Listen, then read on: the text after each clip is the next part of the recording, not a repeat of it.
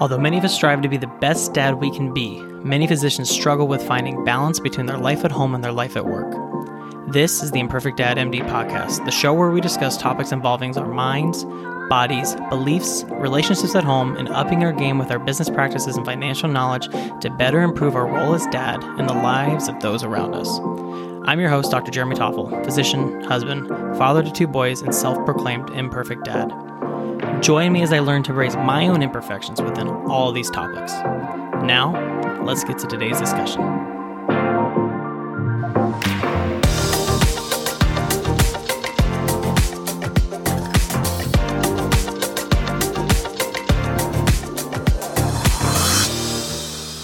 Hello and welcome to the Imperfect Dad MD podcast. I'm your host, Dr. Jeremy Toffel, and this is your Friday review show. This week's Wednesday episode was the part one of four on the Blue Zones. And if you follow me on Instagram and those things, I've been talking about this for a while because I'm excited about it. I'm excited to talk about Blue Zones, what they are, how they might affect you as a parent, as a dad. Um, you know, I talk about my six B's and your body, such a big thing, but so is your brain, your beliefs, and all of that's going to be influenced by these blue zones. So, I want to talk about my thoughts on this week's show. And what I did is I went ahead back and listened back to it, and now I'm going to talk about it just kind of off the hip. But before I do, let's hear from this week's sponsor again, Dr. Errin Weismann.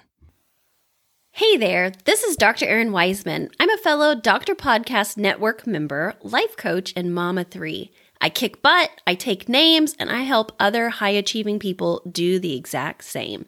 And today, I want to invite you over to my podcast, Dr. Me First.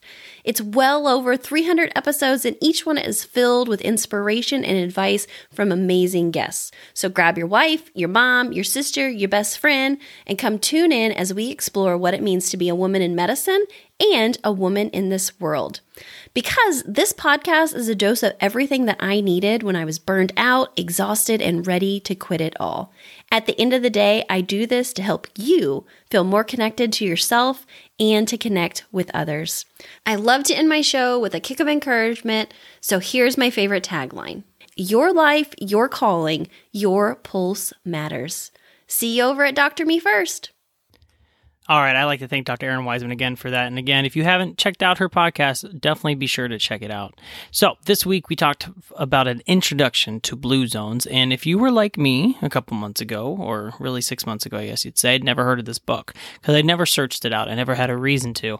And I, through all of my talking with other people, listening to podcasts, reading books, you know, I came across this book um, a couple times. It was mentioned here and there, but I never looked into it until, again, I started talking with Dr. Joan Arda Guzman over over at the Glass Half Healthy podcast, and I finally decided to dive into it. And the blue zones, uh, if you listened on Wednesday, it's such an interesting topic because it's these areas of the world that have people living longer, healthier lives. And Lord knows we all want that for ourselves. And I, you may not be maybe understanding why I'm doing this. You know, I'm not doing it as a book review. You know, it's not something like that. What I'm doing is I want you guys to listen to these episodes and think about how you can apply it to your life as a parent, as a father. Now, I focused a, a little bit on the the eating aspect on this week's episode on Wednesday about the eating the meats and how you should maybe back off the meat eating a little bit. Just kind of this is solely based off of what these blue zone areas are are doing, and not because they're purposefully doing it, but just because they've always done it this way. And I'm not sitting here again telling you that you can't eat meat, and I'm not telling you that you can't, you know, cook out on the Fourth of July or whatever it is. Um, but I think one of the things we have to recognize as people, we were raised in a society in a place, um, in a time where abundance of food is much more prevalent in our country than it ever has been in our history. We have ease of access of food. Now, the problem is, is all this food is not always the healthiest options when you look at processed foods and things like that. But we live in this time frame where we have all of these things just at our fingertips. We're being told what we're supposed to eat and when we're supposed to eat it. And this is what we've been trained to do our whole lives. Now, part of that's due to the food industry, right? That's part of part of it's due to commercials and you know waking up Saturday mornings watching cartoons and getting all the you know cereal commercials and things like that on TV. Um, but part of it has to do with our parents. Now, no blame to them, but we followed our parents' examples. So when our parents said, "Hey, you really have to eat cereal today; it's a really important part of your day," here's a big bowl of sugary cereal for your for your breakfast. I mean, it's it's kind of ridiculous to think about, right? You know, my wife makes fun of me because when she asks if I want anything for breakfast, first I say no because I'm not a huge breakfast fan, and I'm not a huge breakfast fan because I don't really like breakfast food. Now, What is breakfast food? We have been told breakfast food is eggs and bacon and cereal and waffles and pancakes and donuts and all these things. But you know, it's interesting when you look at these blue zones, like Okinawa. We'll talk about this. In Okinawa, with one of the women they talked to, who was a centenarian, you know, her morning is miso soup and vegetables. Like that's her breakfast, and you know that's what she's always done not always, but that's what she does now. And if you ask somebody in the United States to go to an IHOP and order miso soup and vegetables for breakfast, they'd laugh at you and think you're crazy. But that's because we've been trained to think breakfast is a certain type of food in our country. And so these beliefs of what eating healthy is or what the social norms are for eating in our country get passed on from us to our kids as some type of expectation. And I do think meat is a very interesting topic. And the reason why, as a pediatrician, you know, I have parents coming all the time with their infants and toddlers and things like that. And they're like, you know what? They're doing such a great job with eating fruits and trying different vegetables, but they really just don't like meat. They won't eat it. They don't like the texture. They don't like this. They don't like that. And it's almost like this sense of, oh my gosh, what are we going to do? My kid won't eat meat. Then it's the end of the world. And and again, you look at our meals that we plan, pretty much your breakfast, lunch, and dinner all probably have some type of meat source to it. You wake up in the morning and have, you know, the so called breakfast with bacon or sausage or something like that. Your lunch might be a sandwich with some deli meat. Your dinner's got some type of chicken or a steak or a fish or something like that. The protein of meat is always prevalent there. And so there's this fear that our kids are not going to thrive without eating meat. It's just, it's been ingrained in us. And again, it's not anybody's fault per se. It's just what we have become based on the prevalence of food and the prevalence of meat in our society. And so you have to wonder if there is a way we can reverse this. Is there a way we can change this? And I think one of the important things is is to recognize that hey, you can absolutely get protein from other sources that aren't meat, and you can teach your kids that. Now, again, I'm not sitting here talking like I don't want you to eat meat ever, because Lord knows I'm going to be eating meat. I am a meat person. Now, I don't want to eat meat all the time. Um, and I'm recognizing that more actually. It's actually interesting that it, as I look into this stuff more and I read about it more, I'm noticing that I'm forcing myself to eat certain foods because that's just what's there. And I'm not actually taking the time to think about it. And as I think about it, I'm like, you know, I really just kind of want a bag of peas right now, which I know I'm weird. I like peas a lot, but that's me. And so I, I think we can definitely make changes in our own families.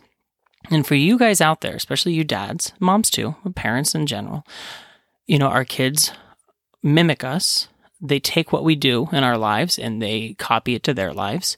And so if they see us eating healthier options, they're going to do the same thing.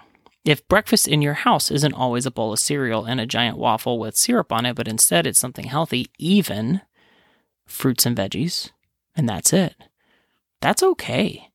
And your kids are going to notice that and they're going to say, hey, okay, this is what we're eating. This is what our norm is. And so we're going to do it. Now, if you're a family that typically eats the, the standard American diet and breakfast and those kind of things, it's going to be a hard change for everybody, even you. Now, you have to be willing to want to make this change. And I'm guessing some of you out there are like, this guy's crazy. There's no way in hell I'm going to change my bacon and eggs that I've been eating every single day for the last 10 years. And if that's the case, that's fine. I'm not telling you to do that. But I think we do, as parents, need to be responsible with our decisions and how we're showing our kids what it means to be a healthy eater. And forcing certain types of foods all the time is not a, a needed thing. Um, again, at breakfast, I do find it silly when parents are like, yeah, it takes forever to force them to eat breakfast and they eat a, a bowl of, you know, frosted flakes or, you know, Twix or whatever, whatever it is. Not Twix. Well, Twix candy, who knows? I mean, that's basically like cereal, sadly, nowadays. But it's just silly when we're telling our kids, like, you have to eat breakfast, have to eat breakfast, have to eat breakfast. And the breakfast they're eating is just total junk, right? And so I, I think this is something I want everybody to recognize is that the food ideals in our country, in the United States, absolutely affects our health, absolutely affects your health as a dad, affects your kids' health. Um, and it's our responsibility as parents to really try to make some changes in regards to that. And so that's my thoughts on this week's show. Now I'm going to get into more of this top these topics over the next several weeks when we get into next week and the week after.